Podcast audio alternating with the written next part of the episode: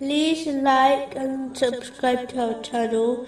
Leave your questions and feedback in the comments section. Enjoy the video.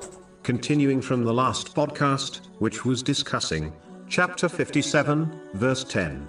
But to all Allah has promised the best reward, and Allah, with what you do, is acquainted.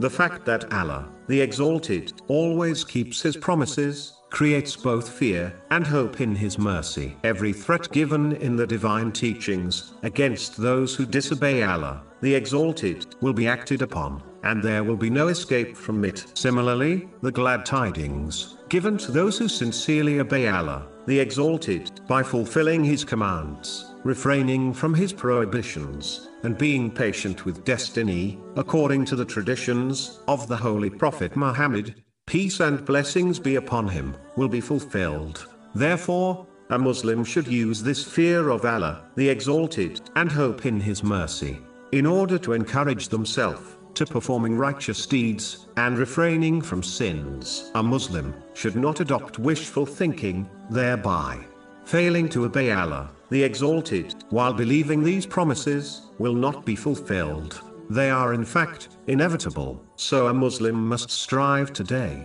before it is too late. Allah, the Exalted, is fully aware of all things, including the inner intention and feelings of a person, as well as their outward actions. The Muslim who understands this will ensure they not only perform righteous deeds, but will do so with the correct intention, knowing that they might be able to fool people. But Allah, the Exalted, is fully aware of their intention and inward state, and will hold them accountable for it. A Muslim acts on this name by striving to gain and act on useful, worldly, and religious knowledge, sincerely for the sake of Allah, the Exalted. In addition, they will constantly supervise their own inward and outward states. Through this, they become aware of their faults and strive to rectify them. A Muslim should not live heedless to their purpose of creation. They should instead live in full awareness and act accordingly.